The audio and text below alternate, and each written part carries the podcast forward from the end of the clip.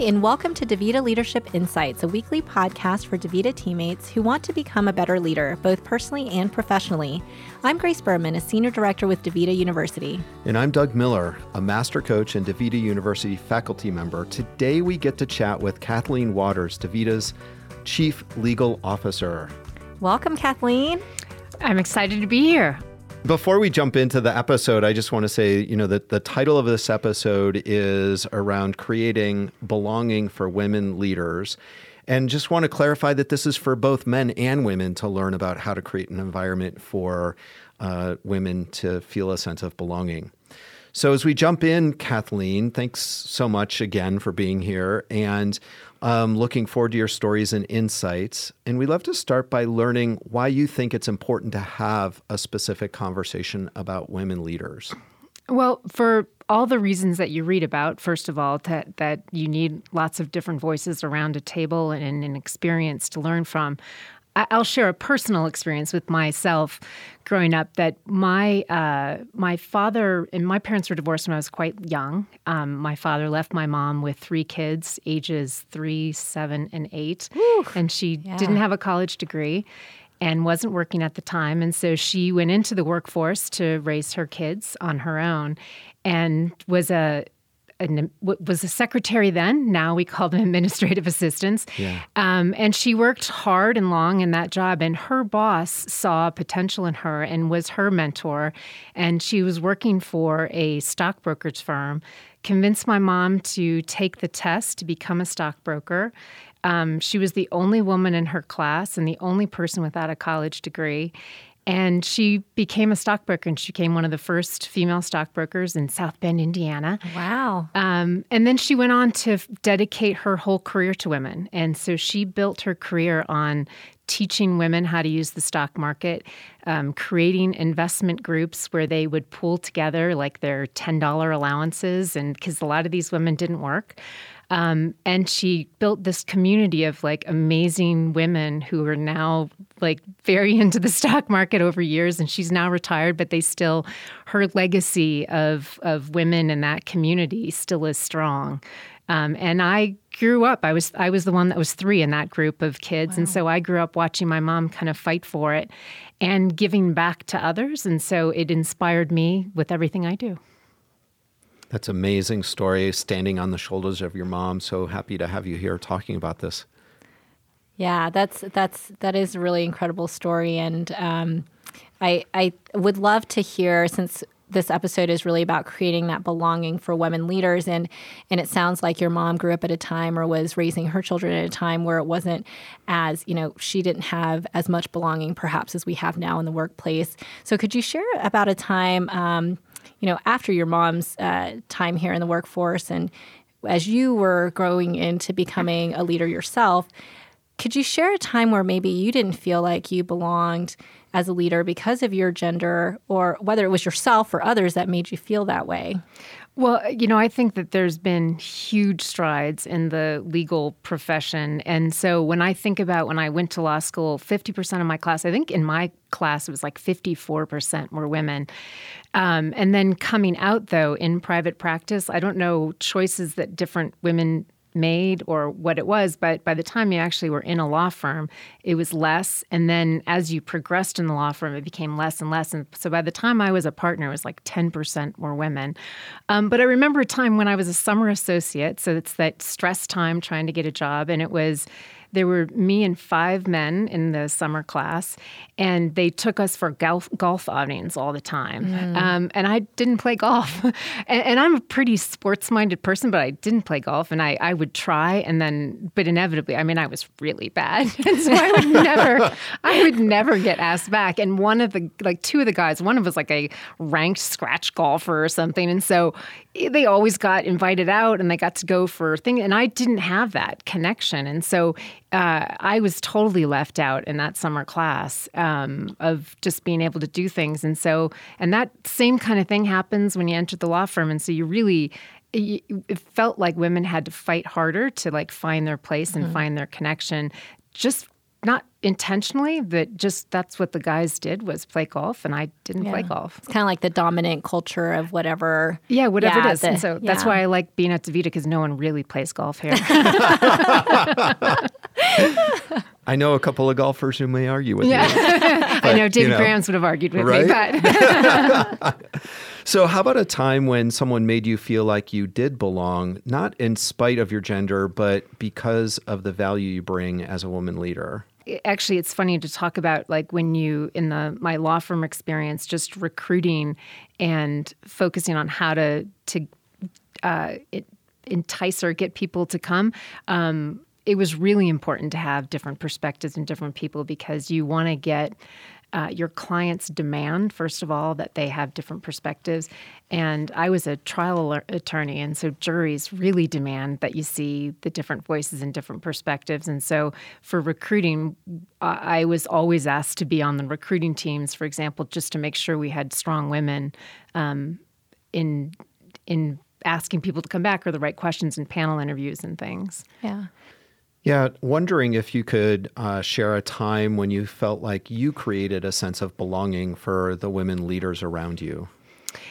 Well, you know, I it's funny. I, I look at people um, that do these uh, amazing, great things and start programs and stuff, and I can't say that I'm one of those people.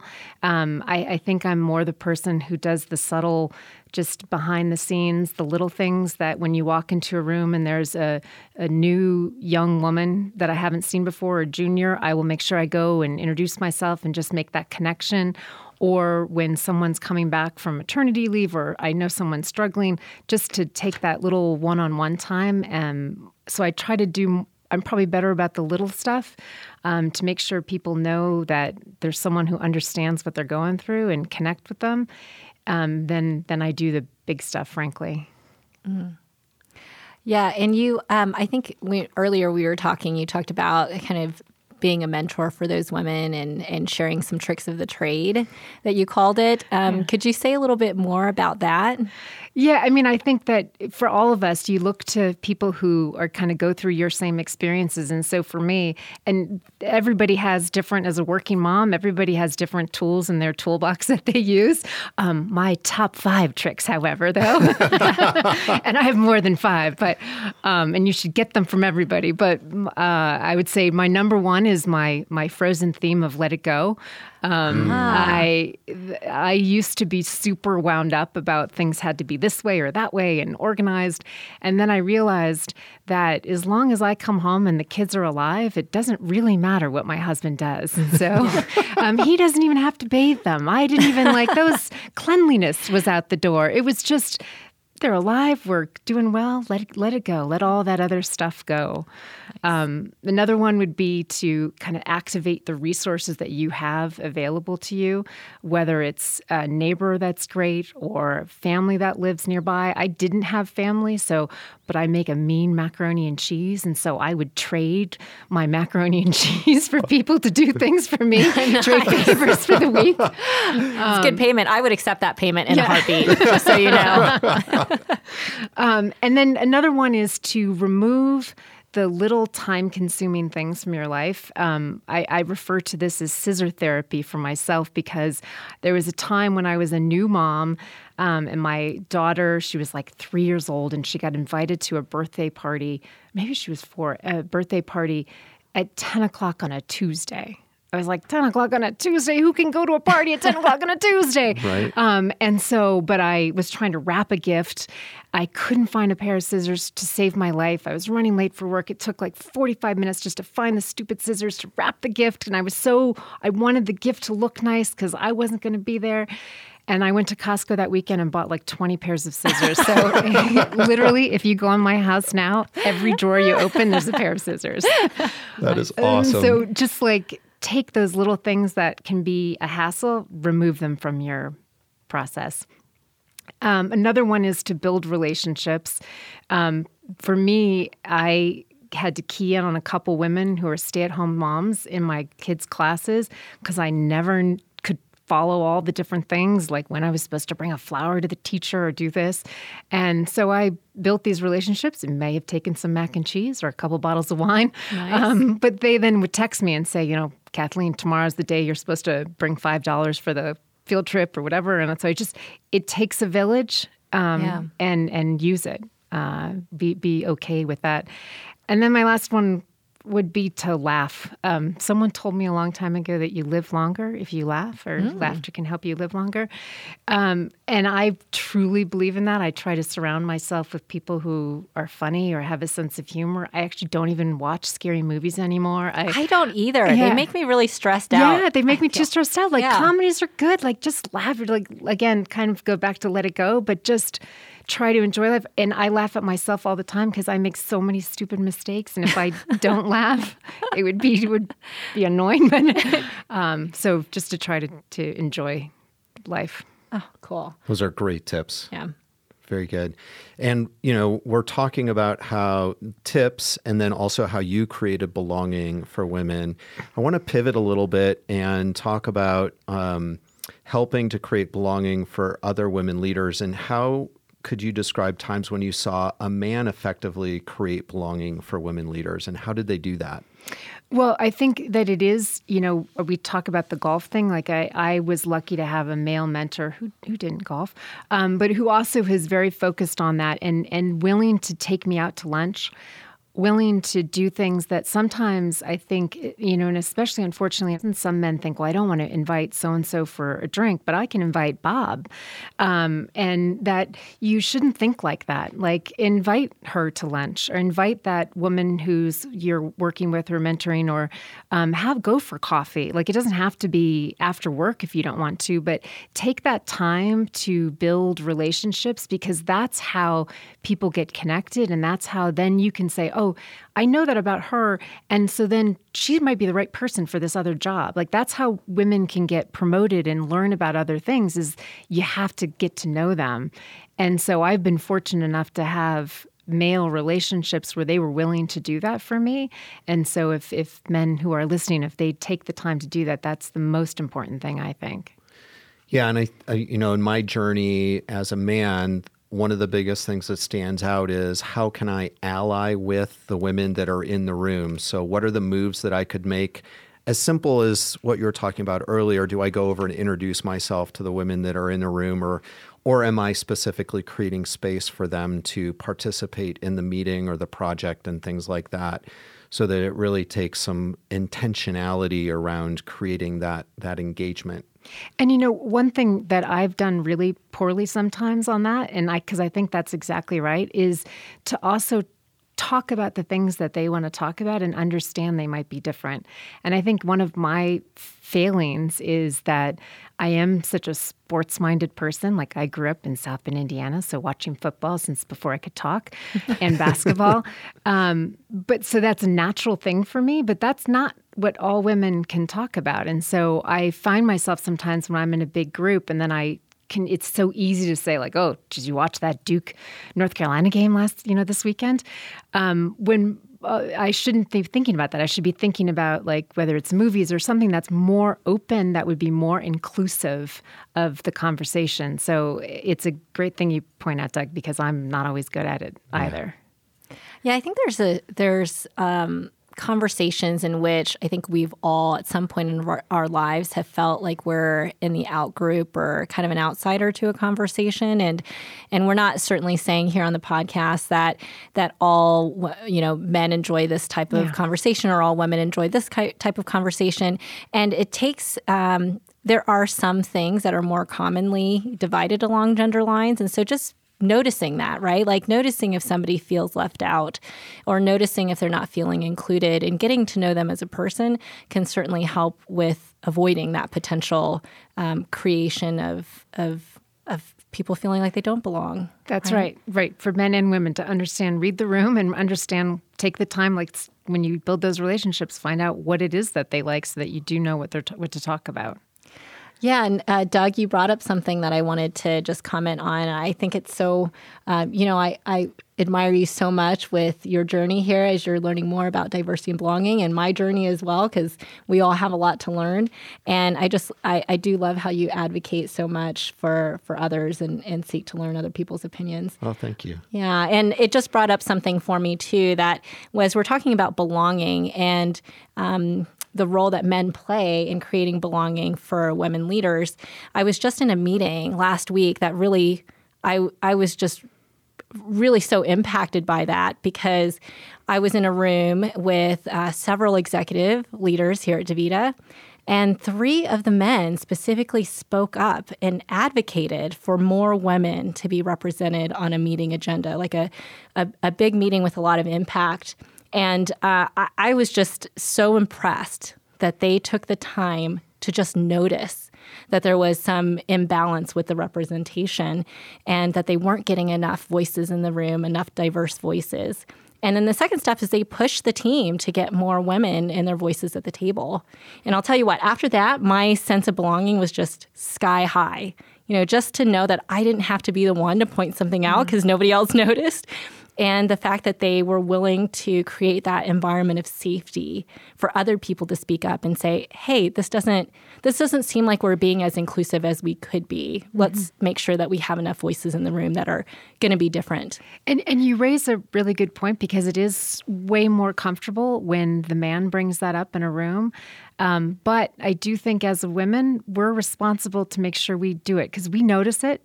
And so even if it is uncomfortable and I'm the only woman in the room, um, I do suck it up and and make the point because I think that is our responsibility to do. And so it's way better when someone else can do it and it does it, it uh, brings the sense of belonging up for everyone, but that is something that I think the fact that I've been lucky enough to be at the tables, some of the tables that I'm at, is that's my responsibility too. Yeah, to, to always that's do a good that. point. And it's it's fascinating in my journey to notice how often I want to be like answer a question first. And so just to pause for a moment and create a little bit more space for the people that don't usually get the opportunity to share to to contribute. And it just has made a, a big difference. But I'm just kind of curious about your vision for uh, what you'd like to see for the future for for your daughters um, as they're entering the workplace, and and how, what you believe is you know could be a, a, a true sense of belonging for them as as leaders within whatever you know field that they choose. Yeah, well, so it, it comes with tons of mixed feelings because my girls uh, grew up or the community that we grew up in, I would say 10% of the women were working by the time my kids were in elementary school. Lots of college, like college degrees and people, but they had just chosen um, and they were able to not work. And so my kids had the sense of not belonging because I they weren't invited to the play dates and they weren't invited because they didn't have their mom around. Mm. Um, but and so there's tons of guilt and stress about me and me trying to take off like that two hours in the middle of a Wednesday so that I could take them to a play date, um, so that they wouldn't feel ostracized because they did. But then by the time they got into like middle school and high school, then I could see it's totally different because they are rock stars. They're so independent. They love strong women, I, and I feel like it's because they saw their mom working ton. There's plenty of vacations where I don't get to see them and I'm working the whole time, um, but that they really feel like there's nothing they can't do. And, and I want them to think that. I, I want them to think there's nothing they can't do. Yeah, I love that. And I think that's something that I hear sometimes, you know, it, it's tough with uh, women. Um, at times like judging other women about the choices that they make whether or not to stay within a specific career or whether or not to stay at home or take a you know take uh, a break from from the professional life and focus on home. And i think it's just really about whatever and and men the same right? Like it's really about whatever makes sense for them and their family. And it, it really has to be a personal decision. What I love to see more of is that that women feel like they have um, an incentive to stay within the workplace if they would like to, and and more of a choice in that field. That would be a wonderful dream to come true one day. Yeah. I mean, I, I hear you. Amen. Yeah. I got your back on that one. All right. Excellent. Well, we're going to break protocol a little bit at the end of this episode and give you permission to offer up two tips one for men and another one for women. And what would you offer um, on how to create belonging for women leaders? To women or to men? Or Both. I get to Yeah, okay. yeah. Yeah, you get so- two. Yeah, You get I two. two, You get two two. of them. So I would say for and, and they're going to be kind of the same actually. So for women to lean into relationships. Um, I talked about my kind of crazy career path, but each time that I changed course, it was because of a relationship that I had built. Um, and then the flip side for men is don't be afraid to maintain that relationship. Like, don't be afraid to lean into that and to go for coffee and to stop by. And even though, like, if someone comes back from maternity leave and you have no idea what they're going through, take the time to say, I have no idea what you're going through, but I just thought I'd check in. That's great. Great tips. Thank you so much, Kathleen, for spending time with us and talking about this important topic. Really appreciate it. Thank you very Thanks. much for having the conversation. That was a really helpful discussion with Kathleen. And I loved her tip around, you know, taking the time to get to know women on your team. And for men to specifically do that with women that you don't know as well and uh, taking them out to lunch or to uh, grab a cup of coffee or something. Completely agree, Doug. And speaking of tips, it's my turn to follow up on the tip from our last episode with Jamie and Janae on welcoming new teammates. And I love their tips at the end. To um, for Jane, Janae's tip was to do anything you can to make that teammate feel secure and safe on their first day. And she gave great examples like taking them out to lunch or putting their name on their locker. And Jamie's tip was to sit down with a new teammate and their preceptor or um, trainer on a weekly basis. So, Doug, you want to hear it? Yeah, how did it go? Tell us. Yeah, this is uh, this is this is COVID style welcoming. So I will I will preface it with that. We have been welcoming new teammates on our team in um, in Wisdom through remote means. And so it's been a little bit of a challenge trying to figure out how to make it special for them. But when we come back to the tip and trying to make them feel secure and safe, that's that's what I keep going back to. And so um, for one of our new teammates, I was able to make some chocolate chip cookies, which are her favorite, and someone on the team was able to deliver them on her first day with a with a goodie packet. So it was great to just make her feel secure, welcome, to know that the team was there for her and had her back. And then we also have a couple of uh, Redwoods interns in Wisdom this summer. And it was what we're what I'm doing there is actually Jamie's tip, and it's meeting with them on a weekly basis just to make sure that they feel taken care of, they feel safe, they feel secure, and also for them to to know that that I've got their back and and um, they have they, that this was going to be a great summer for them. So those are the two ways that I've been able to apply their great tips. That's perfect, Grace. You know, you're you're setting the bar high for uh, times when we interview two different people and we have two different tips. I'm now going to have to to go about you know making sure I try both of their tips. So thanks for setting the bar. We got to up. We got to. Yeah, we got to keep upping our game, Doug. We That's- do that's how we have to roll. absolutely. Come on. so uh, yeah. So um, and it- and if uh, for our listeners, we would love to hear your stories and tips as well. So go to our show notes and click on that listener mail link and find out how you can submit your story uh, or your tip in writing or through a voice message. And if you have not yet subscribed to our podcast, please click on the subscribe button so you don't miss any more of our episodes. Yeah, and if you enjoy these episodes, please do rate us on iTunes or click on the survey link in our show notes so we know how we're doing. See you all next week, one for all. And all for one.